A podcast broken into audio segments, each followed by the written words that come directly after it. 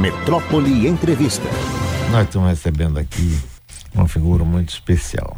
Professora, bibliotecária, escritora, doutora, mestre, uma vida riquíssima sobre aspectos humanos. Ontem, depois do intervalo de 8h30, eu saí aqui para acompanhar a Geraldo Júnior, que estava aqui, fui até a porta com ele, aí chega o rapaz da portaria e me dá um livro. Eu recebo muitos, mas muitos. Vários eu dou uma folheada, vejo se tem alguma pessoa daqui que se interesse, que pode gerar uma divulgação. Eu gosto muito de divulgar lançamentos. Aí eu comecei 10 horas da manhã, eu tinha as pessoas que eu atendi, 10 horas da manhã até meio-dia, eu comecei a ler esse livro, Barriga Suja, de Isabel Souza. Diz aqui, nem todas as histórias de amor puderam ser vividas, inclusive algumas de mães e filhas, quando envolvidas num racismo intrafamiliar. Aí isso foi me chamando a atenção. Tinha uma dedicatória para Mário Kertész com carinho. Depois, o que sei no fundo de mim é que sobrevivi ao passado e que o que é bom, como no Instagram, arrasto para o lado, mas se for ruim, arrasto para cima. E aí eu comecei a ler, ela cita aqui Guimarães Rosa, a história do jeito que ela se lembra, começa a falar de quanta peripécia, quanto para lá, para cá, caso e mais caso. Daqui a pouco ela começa a citar, rapaz, um escritor que me diz muito, que é Victor Franco.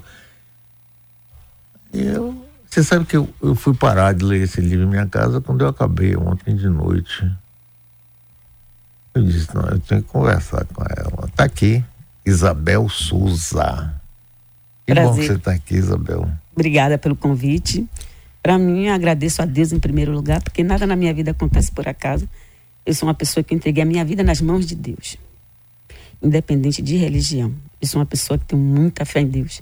E sei que ele esteve ao meu lado em todos esses momentos. Se não fosse ele, eu não estaria aqui. Isabel, você nasceu no Rio de Janeiro. No Rio de Janeiro. Mas sua família é baiana. Todo mundo baiano, quer dizer, a mãe, o pai deve ser de lá. Sim. Conte um pouquinho desse início de sua vida. Você, aí, o primeiro tempo de sua vida, você morou no Rio? 7 anos. Eu sei porque eu li. Minha mãe, ela estava na Bahia, morava com uma tia minha. Do Recôncavo, da cidade de Salvador. Dela. Cabo Sul, Saubara, município de Saubara, pertencia a Santa Amaro na época. Veio para Salvador, morar com a minha tia, ajudar a tomar conta de 2 filhos. Aos 17 anos, ela engravidou. E a minha avó pegou minha mãe escondido da minha tia e mandou pro Rio de Janeiro. Ela fez ela cometer um aborto e mandou pro Rio de Janeiro. Ela fez sua mãe abortar. Abortar em Salvador, em São Caetano. Sim. Aí quando chegou no Rio de Janeiro, ela foi morar com uma irmã. A irmã veio embora e deixou ela sozinha, menor de idade. No que ela engravidou novamente, a patroa aceitou ela com esse filho mais velho. Hoje é sindicalista, sintepado. O que aconteceu? Quando ela engravidou de mim, a patroa disse, com 2 eu não fico. Já era difícil naquela época ter alguém com filho, era muito difícil. Então minha mãe tinha um conhecimento na área da rodoviária, pelo Bom Sucesso, no Rio de Janeiro, e conheceu uma senhora que disse que ficava comigo. Inclusive era frequentando a casa dessa mulher que ela conheceu o meu genitor. Quando minha mãe engravidou de mim, a criatura também disse, com essa eu também não fico. Aí começou esse processo de rejeição, né? Então ela conversa vem, conseguiu alguém em Nova Iguaçu que aceitaria minha mãe com o filho, mas contanto que minha mãe mentisse, não dissesse que estava grávida. Minha mãe foi para Nova Iguaçu, um lugar chamado Morro Agudo, é Comendador Soares. Eu sempre vou de trem, nunca fui de carro não, porque tem que ir pela Avenida Brasil, geralmente eu vou de trem. É depois de Nilópolis. Nessa, quando a criatura descobriu que minha mãe estava grávida, disse, você vai procurar quem dá. Arranjou uma nora dela. Era você? Que era eu. Arranjou uma nora dela. Minha mãe me entregou a essa criatura já na maternidade. Inclusive fez um contrato logo, no amamente. Ele disse que se amamentar, pega amor. Com 30 dias, A patroa de minha mãe ficou com pena e disse, olha, vai buscar a menina, a gente cria. Minha mãe me pegou, mas aí a criatura não tinha condições de pagar minha mãe foi trabalhar em Copacabana. Chegando em Copacabana... E você ficou onde? Eu fiquei no Morro Agudo, na casa dessa senhora, Belinha, que era... Ah, que você chama Mãe Belinha. Mãe Belinha, que foi realmente quem cumpriu o papel de mãe. A minha figura materna na minha vida foi só Belinha. É. Nisso, quando eu já estava com 7 anos, minha mãe engravidou de novo. Nas idas e voltas de trem, ela conheceu um encanador do Copacabana Palace. Este homem era de família espanhola. Aí a Belinha, ela disse a Belinha que ia embora queria conhecer minha avó, queria mostrar os netos a minha avó. Mentiu para minha mãe Belinha que ia me trazer para Salvador para conhecer minha avó. Na verdade, ela já tinha entrado em contato com a minha tia e minha tia tinha me pedido. Sua tia, no caso, irmã de minha mãe. Sim. Irmã, e disse assim, olha, quando arranjar um portador, traga a menina. Portador, o objeto. Quando minha mãe chegou, disse... fique aí que eu vou ali e volto já. Ah, em Salvador já? Em Salvador já. Chegou aqui na casa de sua tia, no 63, Garcia. Janeiro, 63, Rua Conde Pereira Marinho, 35, Garcia. Pois é, aí chegou lá, disse, fique aqui que eu volto já. Que eu vou aqui e volto já. Essa história aqui na Bahia se usava muito esse negócio. Até hoje eu espero. Aí eu não quis tirar a roupa. Não, tira a roupa, tira a touca. Usavam a touca porque estava sem cabelo, minha mãe passou uma pasta para alisar, não deu certo, arrancou o cabelo todo. Aí fez... Não tira a roupa. Aí agora essa menina vai dormir aonde? Não tinha um lugar na casa. Aquelas casas antigas. Aí pegou o quarto da empregada, tinha 2 já na casa, botou uma esteira, digo, você vai dormir aí. Ali já foi meu primeiro baque, né? Porque lá em Morro Agudo era casa antiga, fundo de quintal, janela aberta, tinha um quarto eu e meu irmão. E ali eu fiquei na esteira. E mãe Belinha ele tratava super bem. Então. Morreu, era o meu carinho até hoje, não esqueço, tenho foto, tenho tudo. Resultado. Minha história. Mãe grávida. Aí a velha história, parece que a vida às vezes se encarrega de fazer umas repetições, às vezes para alegria, às vezes para tristeza, que a vida é uma gangorra, né? A vida é gangorra. E aí o que aconteceu? Minha tia marcou com minha mãe o seguinte, eu vou ficar com Isabel, e esse aí que vai nascer, Zé Luiz, minha mãe já tinha dado a outra pessoa, uma tia minha, tia Anitta, ninguém queria ficar com Zé Luiz, que ele era terrível, ficou de tia em tia. E minha mãe grávida. Quando minha irmã, minha mãe teve o bebê, aí marcou com minha tia para entregar num orfanato. No dia que minha mãe chega com a criança para entregar no orfanato, olharam e disseram, mas é um desperdício. Porque a menina nasceu bem clarinha, bem lourinha. É? E aí disseram, olha, aí fizeram um contrato, olha, vamos fazer o seguinte, eu fico com as duas. Mas com tanto que não conte que as duas são irmãs. E eu cresci na mesma casa. Eu e a minha irmã. Ela estudava no Colégio 2 de Julho. Eu estudava na Digaçã. Ainda dando graças a Deus, porque... E essa irmã sua dormia na casa de sua... Na cama do quarto do casal. Como filha dela. Como filha, foi registrada, sobrenome e tudo. Hoje ela não é mais... não tem mais o sobrenome da família, hoje ela é Neumann, porque ela casou com um austríaco, ela mora na Áustria, grátis, na terra de Schwarzenegger.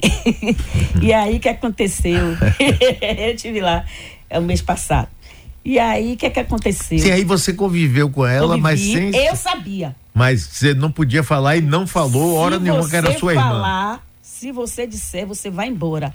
E eu, no meu aparato psíquico, claro, né? Uma psicanalista, eu falo no livro, francesa, Françoise Doutor, ela fala uma coisa muito interessante. Isso eu aprendi muito no curso de psicologia com um grande professor que eu tive. E ele dizia o seguinte, a criança, por mais que se diga, ela não vai entender, dentro do aparato psíquico dela, ela sabe o que é que tá acontecendo. Ela pode não ter o mesmo raciocínio hipotético dedutivo que nós adultos temos. Mas eu sabia que tinha alguma coisa ali no contexto que se eu falasse, eu sairia perdendo o prato de comida e a escola. Eu amava estudar. Eu lia muito e leio muito até hoje. Você tinha a mesma comida que sua irmã? Comida era igual. Comida era igual. Afeto, sua tia? Não. Afeto não, até porque não é marca registrada da família. Nós mulheres que viemos de um contexto de escravidão, era parindo, entregando os filhos e não tinha essa de quando tive, queriam vender, vendiam os filhos. Então, eu não tinha nem como desenvolver. Então, ainda peguei esse resquício, né, desse sentimento do afeto muito difícil, até porque a vida, se pegasse afeto, como é que ia trabalhar? Sim, aí você continuou crescendo na casa da sua tia. Na casa, até... Com sua irmã, sem saber. Eu sabia, mas ela não sabia. Sim, e aí? Quando ela entrou no ensino médio, eu já não estava mais em casa, eu já tinha me casado, eu fui para a universidade. Não, mas não, tem história. Não, você está pulando muito. Aí aconteceu o seguinte, minha irmã estudando no Colégio 2 de Julho. E depois teve uma briga lá com o pessoal e fizeram o Colégio São Paulo. Foi. Lembra disso? Enoque Senna saiu de lá e foi para o Colégio São Paulo. A minha irmã foi para o Colégio São Paulo. Que era particular. Que é caríssimo. Era no mesmo patamar do Vieira, dos Maristas. Claro. E você estudava num colégio público. No público. Eu sempre estudei. E não era boa aluna na época. Olha, para o que eu passava, para o tempo que eu tinha para estudar, era bom. Nunca perdi ano. Sim, mas você disse que tinha época que você estava mais, outro menos. Eu estou dizendo que eu não li. Minhas notas eram uma gangorra. Eu ia de 0 a 10. Matemática, então, era péssimo. Se eu contar dinheiro 10 vezes, dá 10 valores. Se eu contar dinheiro, meu marido morre de rico. Me deu que eu conto. Porque se eu contar... Dá vários valores. E matemática, mas eu amava história, geografia muito. Naquele tempo, geografia era, sabe, capital do país. E resultado, então, eu estudava, sabe como? Seguinte, minha tia fazia doce. Fazia bolos de arroz, era famoso os bolos de minha tia.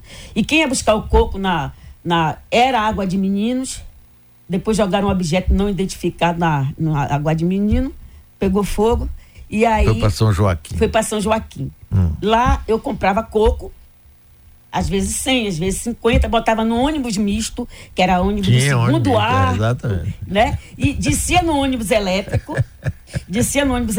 lá da Praça Cairu, descia o elevador, chegava na Praça Cairu, pegava o ônibus elétrico, quando faltava energia, o ônibus parava, mas na volta eu vinha no ônibus misto, segundo ar. Alguém sempre me ajudava a colocar os sacos de coco no fundo do... E aí eu vinha. O que acontecia? Esses cocos variavam. Às vezes eram 10, às vezes... Época de festa, ele chegava até 15. Todo dia tinha que partir, descascar, ralar... E você fazia isso tudo? Essa tarefa era eu e minha tia. E depois ela fazia os bolos, eu levava. Eu levava o bolo de manhã cedão, depois que comprava o leite, que naquele tempo ainda tinha aquela coisa de todo dia, 6h da manhã, e comprar o leite. A gente ia com a vasilha, comprar o leite. Isso aqui em Salvador.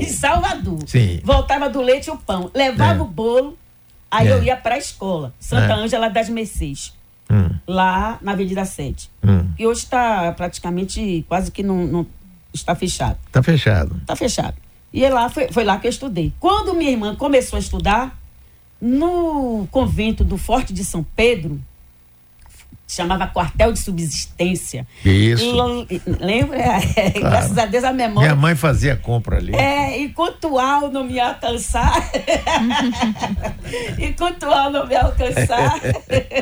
eu lembro de tudo, minha memória fotográfica. Para umas coisas, né? Depois da Covid nem tanto, mas vai levando. O que aconteceu? Minha irmã foi estudar, lá tinha uma escolinha. Lá funcionou uma escolinha.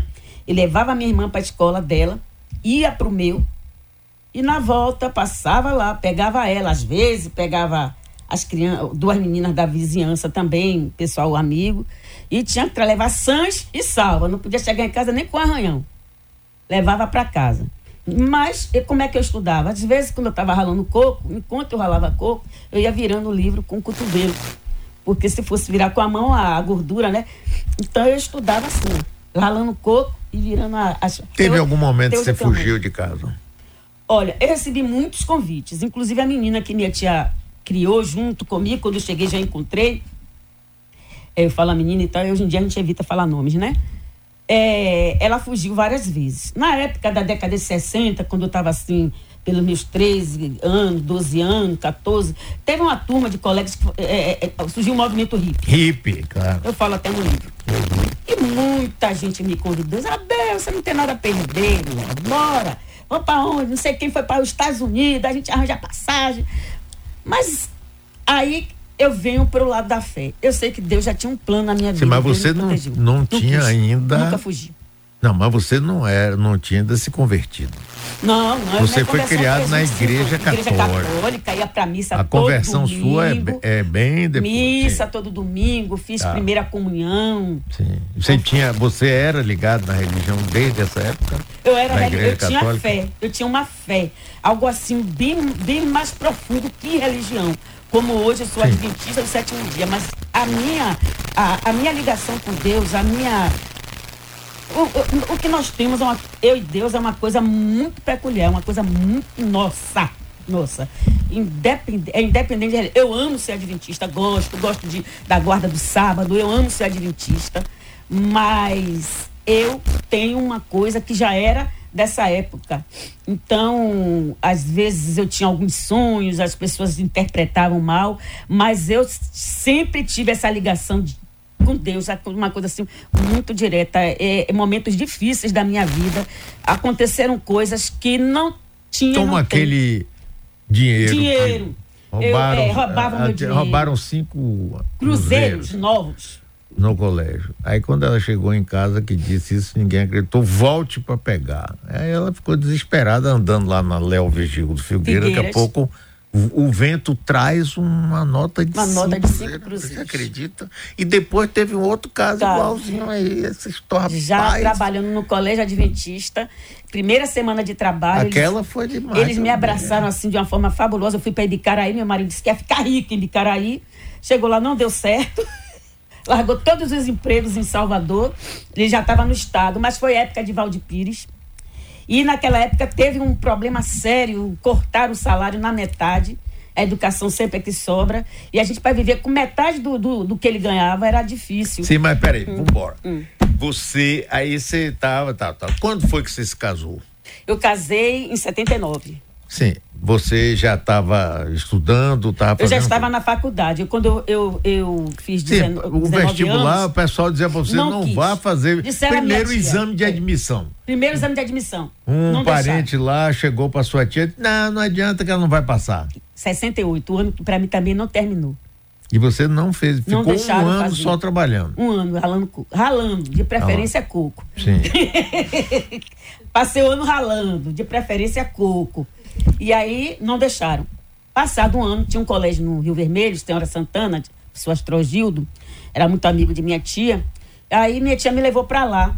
Eu fiz um ano lá, depois eu fui conseguir vaga no estado. Naquele tempo não era como hoje, a disponibilidade de vaga no estado tinha um dia certo, passou, já era. E eu fiz a admissão, tirei 7,7, mesmo o ano inteiro sem estudar, passei, fiquei, depois fui pro estado. E quando chegou no segundo grau, último ano, minha mãe disse, olha, Lúcia, eu quero Isabel, porque Isabel precisa trabalhar para me ajudar. Queriam que você trabalhasse no comércio. Qualquer coisa. Sim. Para ajudar os menores. E você ficou interessado?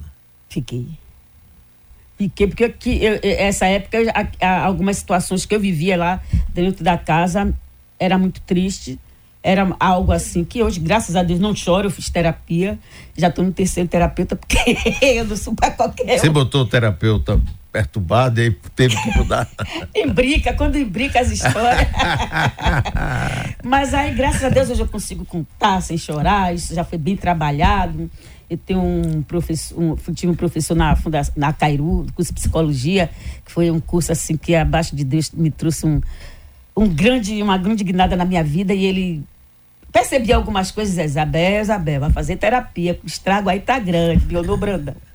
Isabel, vai fazer terapia. Aí eu fui fazer uma terapia dizendo que era didática, que não existe terapia didática. Eu acabei levando, foi minhas demandas mesmo. Sim, agora me diga uma coisa, você quis fazer vestibular e disseram também, não faça que você vai perder. Não, aí minha mãe também, não, Isabel não vai fazer vestibular. E qual era a relação sua? Sua mãe estava morando na Bahia já? Minha mãe morava na Bahia. E você encontrava com ela? Escondido. Como era a convivência? Escondido. Ela era autoritária, assim, uma personalidade forte? E você também é assim? Temperamento forte. Todo mundo, as mulheres são... Você também é assim? É? Misericórdia. É? Como é? Um poste ladeira abaixo, sem freio. 99% de coragem, 1% de juízo. 1% só de juízo. Estamos conversando com a Isabel Souza, você que ligou agora na rádio, tá vendo a gente no YouTube, que vai lançar hoje esse livro Barriga Suja. O lançamento vai ser hoje na livraria Leitura do Shopping Salvador, entre 5 e 8 da noite. Sim, mas vamos aqui. Eu gostei tanto dessa história sua que eu não larguei esse livro até acabar. Viu? Então me diga o seguinte, aí você fez vestibular, passou Bíblia e Economia. Fui com aí dizendo, que profissão é duas essa? Inscrições, aí disseram, psicologia não, porque você depois não vai poder botar um consultório, pobre fazendo psicologia não vai dar certo, você precisa trabalhar, você precisa sair dessa... Aí disseram, Isabel, faz biblioteconomia. É um curso bom, muita gente não dá valor, mas é um curso maravilhoso. Você vai gostar, você gosta de ler, vai trabalhar com conhecimento, vai trabalhar com informação, que naquela época já era, quase não se falava. E você vai amar biblioteconomia. E foi o diferencial da minha vida. Eu fui bibliotecária, trabalhei na Fundação Montenegro, lá em Bicaraí, o meu primeiro emprego, quando meu marido foi. Você saiu daqui com o marido? Você picou para Bicaraí? Eu fui para tudo quanto foi lugar. Aí depois ia trabalhar em Itabuna. Trabalhei em Santarém Novo, no Pará, como estagiária. Depois foi para Barreiras, passou no concurso. Eu fiz concurso 20 anos. Eu fiz concurso de 18 a 38 anos. Uns eu passava longe, outros nem sonhava. E eu dizia, foi excesso de contingente, muito candidato. Quando eu fui fazer em Barreira, eu morri de vergonha. Se eu não passar, vou pagar um mico danado, porque só tinha 3 candidatos e 2 vagas. Eu disse, se eu não passar, vou pagar o mico. Tanto que a casa que me hospedou... E aí, Isabel, como foi a prova? Cheguei lá, tinha 3. Você trabalha em biblioteca informatizada? Eu disse, não. Eu passo, ele ensino. Ela nem passou. A resultado... a humildade, né, que ajuda. Os exaltados serão humilhados. Se humilha, serão exaltados. Passei, fui para Barreira sozinha. Marido ficou. Não quero ninguém atrás de mim agora. Fica aí. Eu sou a doidinha de Jesus. Eu disse, quer ninguém atrás de mim. Doidinha de Jesus, gostei dessa. Você vai ficar aí no seu trabalho, no seu emprego, que eu tinha medo dele perder o emprego do Estado. Não adiantou, que acabou perdendo depois. Mas aí é outra história. E aí o que aconteceu? Perdendo não, ainda tenho esperança no Senhor que meu marido vai vencer esse processo, ele vai voltar para o Estado. E aí o que aconteceu? Eu fui para Barreiras. Eu fiz vestibular, passei, ninguém acreditou. No dia do resultado, foram olhar lá na reitoria, saiu o resultado na reitoria. Ou então, extra do Jornal à Tarde. Você não pôde pagar, cara. Não pude comprar, era muito caro. Aí eu tive que ir pra casa, as pernas tremendo, minha tia me abraçando. E aí, minha mãe, vai estudar? Na federal não vai poder trabalhar. Minha tia, ela vai estudar. Minha tia comprou a briga. E eu estudei... Agora, Isabel, eu queria que você falasse agora um pouquinho. Essa história é fascinante. Não vamos contar tudo, porque o pessoal tem que comprar esse livro. Não dá spoiler, a vida não dá spoiler, né? Se der, não, exatamente. Mas eu queria que você falasse aqui uma coisa. Nem todas as histórias de amor puderam ser vividas, inclusive algumas de mães e filhas, quando envolvidas no racismo intrafamiliar. Fala desse racismo intrafamiliar. Olha, esse racismo intrafamiliar... é um tema polêmico, muita gente não gosta, mas existe. Sim. Algumas famílias, infelizmente, quando elas, pelo menos no meu contexto de época, isso foi muito forte. Quando tinha filhos, aquarela brasileira, várias cores, geralmente os mais claros eram melhor tratados, apanhavam menos para não deixar marca. Em casa aconteceu muito isso. E geralmente eram que diziam assim, eram que vinham limpar a família. Entrou um para limpar. Eu cresci, que pena de você, sua mãe teve a barriga suja. Nem passei igual a sua irmã. Não foi questão de barriga suja, nem para uma questão que genética, ninguém entende, ninguém sabe. E minha irmã era outro pai, aquela coisa toda. Por isso, esse título, inclusive, eu devo a um professor meu de estágio, que me ajudou muito, que ele dizia, essa história sua de barriga suja, você precisa trabalhar isso. Aí eu disse, que legal para botar no livro. Sim, aí o que é que aconteceu? Quando minha mãe deu, eu e minha irmã, o contexto de época, geralmente, a minha irmã foi... A pegada foi essa, porque como ela era muito clara, ela não foi parar no orfanato. Já estava tudo certo. Se nasce de minha cor... Ia para o orfanato. Com certeza. E até o amor, o afeto pelo filho mais claro. A gente não é cego, a gente percebia que tinha algo diferente. Eu queria viver uma... Eu, quando assisti um filme como... não foi assim que a minha humanidade... Cada Coração a Saudade, é um livro de 50... É um filme de 56. Eu sei qual é. Eu tenho esse filme, eu ainda tenho um aparelho, eu tenho um DVD player, eu tenho minhas fitas todas lá, meus DVDs todos lá. Eu gosto antigo, porque o novo é... Entrar na cabeça desses autores, desses roteiristas, às vezes é meio difícil. É meio difícil. Às vezes a gente precisa de alguma coisa menos... denso para sair um pouco da realidade, porque a gente tem muita dificuldade de separar ficção de realidade. Se fosse fácil, Hollywood falia, novela não existia. Então, às vezes, eu uso esse processo. Então, o que aconteceu? Eu vi aqueles filmes, aquela linha passando, aí eu queria ter uma história igual aquela. Às vezes, eu forjava falsas memórias, eu falo no livro, eu viajava, e eu estava num mundo completamente... Você sabe o que é isso? E fingia que aquele ali era... Naquele mundo que eu criava, eu tinha mãe, eu tinha pai, eu tinha uma família funcional, como chama, né? Que é a família que é a célula máter da sociedade. E ali eu queria viver uma história daquela, mas quando eu aportava na realidade, eu não estava vivendo, eu queria viver aquela história. E aí não só nos amores... ágape de amigos ou eros, muitos amores a gente quis viver e não conseguiu viver. Na vida familiar também, eu queria ter tido essa história. Quantos filhos você tem? Eu tenho biológico 3, o mais velho já faleceu. Tem uma irmã sua que... faleceu, deixou 2. E a família queria, eu fico com um, você fica com outro. Eu digo, não, para não acontecer a mesma coisa aqui. Aí eu levei, não falei com o marido nem nada, já cheguei em casa com os meninos de malicuia. Sim, aí você tem 3 filhos biológicos e criei mais esses 2. Sim, e como é a sua relação com eles em termos dessa afetividade? Ou você reproduziu aquilo que você recebeu? Eu evitei ao máximo reproduzir. E se eu dissesse a você que em dados momentos eu senti que eu estava reproduzindo? Não vou mentir. A verdade é a nossa maior arma, a nossa maior defesa. Não adianta você quer fazer bonito aqui, dizer... Não, de vez em quando eu sentia que eu estava resbalando. Aí eu dava aquelas sacudidas em mim mesma, sabe? Sozinha lá no meu canto, Isabel, isso aí não tá certo, você sabe. E às vezes aí ao contrário, protegia demais com medo de estar reproduzindo. Aí meu esposo, tá criando mal, você tá com medo de reproduzir. Não toque não, que ele não tem pai nem mãe, ele é órfão, não sei o quê. Mas deu certo, tá fazendo física lá em mim. Então, todos entraram na faculdade antes dos 18 anos, todos os meus. Quantos netos você tem? Hoje eu tenho 4 e estou com a filha esperando minha quinta. Eu sei que eu estou querendo uma menina, mas se não for, não tem problema.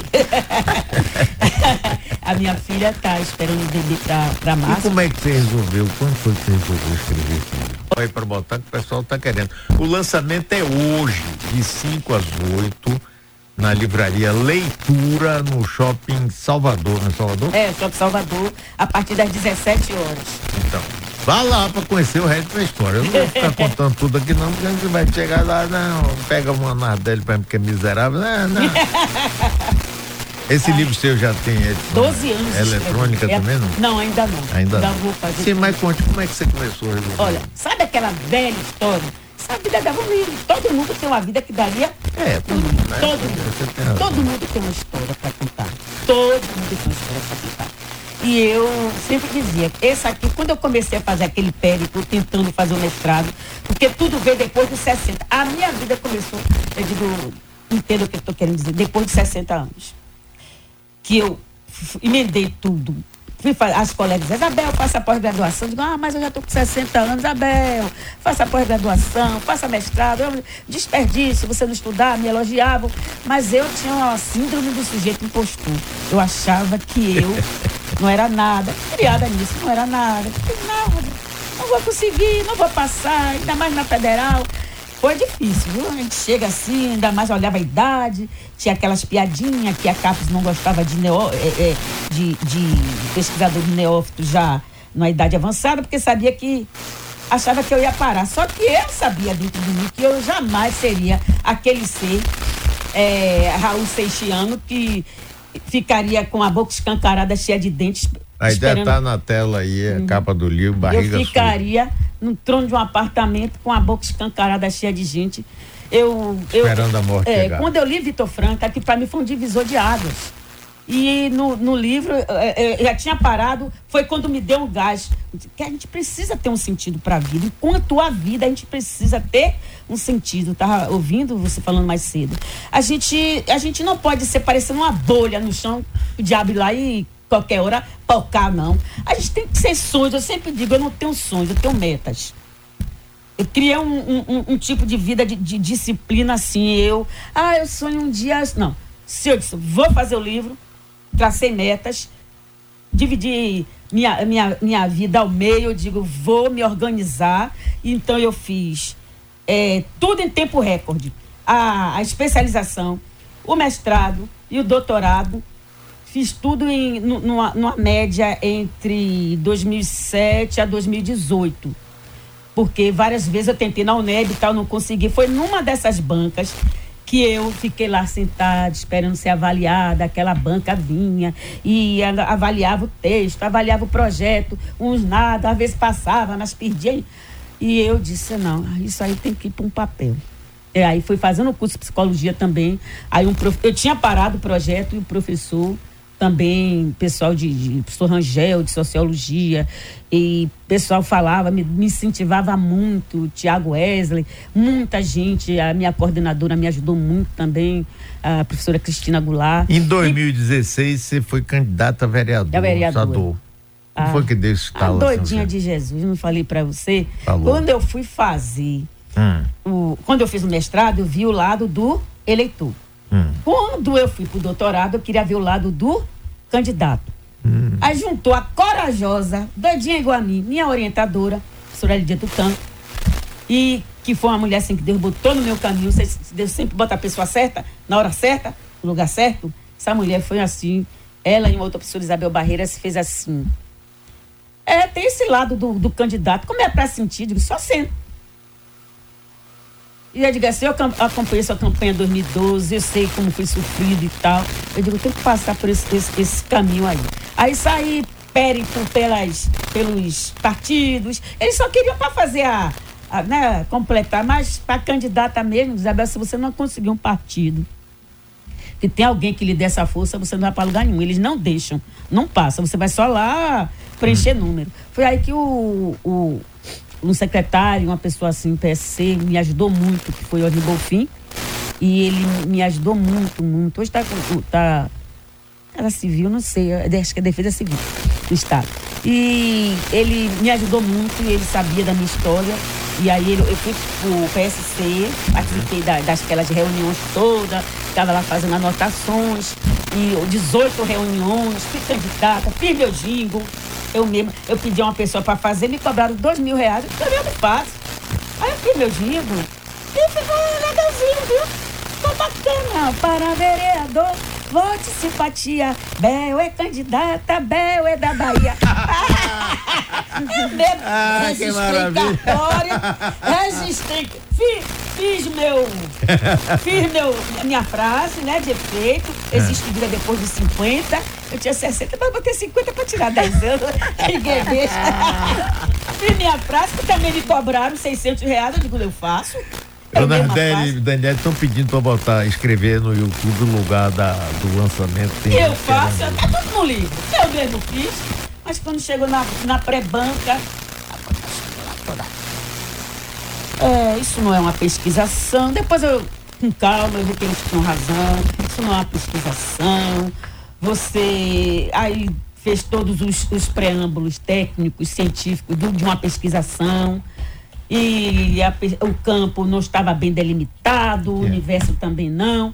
Eu digo, sabe que mais? Aí minha orientadora, de novo, uma mulher corajosa, porque eu entrei com um projeto, depois que eu mudei para política.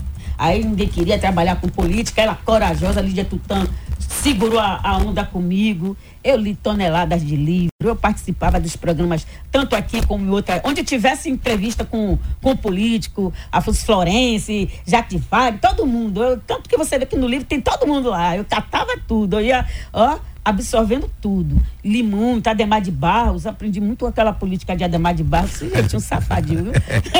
Rouba, mas faz. Mas agora vem cá, segura, mas você não foi eleito, não teve voto suficiente. Não, você acha que você sabe que eu gostei?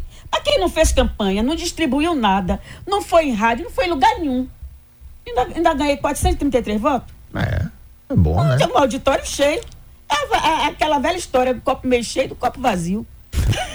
Isabel Souza, Barriga Suja, lançamento hoje no Shopping Salvador, livraria Leitura do Salvador Shopping. Agora mais uma coisa, a sua conversão. Você era católica. Eu era católica. Aí passou a ser adventista. E no seu livro, você faz muitas citações de versículos bíblicos. Eu faço no bíblico todos os anos, há 40 anos. Sim. Então, conte aí, como é que foi essa... Por que você resolveu se converter? Na verdade, que bateu assim, a minha mãe se tornou adventista. E pedi, antes de você? Antes de mim, 5 anos antes. E sempre me convidava. Mas sua mãe é viva ainda hoje? É viva. Minha mãe é coisa incrível. E aí o que aconteceu? A minha mãe tá meio abaladinha agora, depois da Covid, né? Mas capta tudo, ó, um radarzinho danado. A minha tia de 98 anos morreu com 90. Lúcida. Preocupada com Copa do Mundo, sabendo quem estava escalado. Querendo fazer 100 anos, não foi? 100 anos foi. Mas, chaqueta, um problema dentário e evoluiu para um câncer. Então, o que aconteceu? Eu, nesse ínter, eu fui trabalhando, eu fui... A conversão. Como é que foi? Deu um estalo e você o que é que Deu um estalo. Eu fui um dia na igreja batista, primeiro, porque a gente não se converte em igreja, a gente se converte em Jesus Cristo.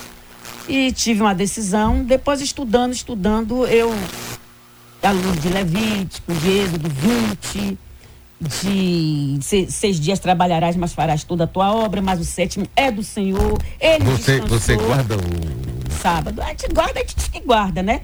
Não é... Mas pelo menos a gente se abstém de atividades econômicas, por exemplo, me chamaram para fazer um lançamento na Cairu, eu disse, sábado eu não vou. Se for sábado, eu não vou. E evito, mas como eu estou viajando, já levo meu chocolate e minhas coisas para evitar estar comprando no sábado. Essa última viagem que eu fiz mesmo, eu passei 10 horas naquele aeroporto de Paris, mas levei...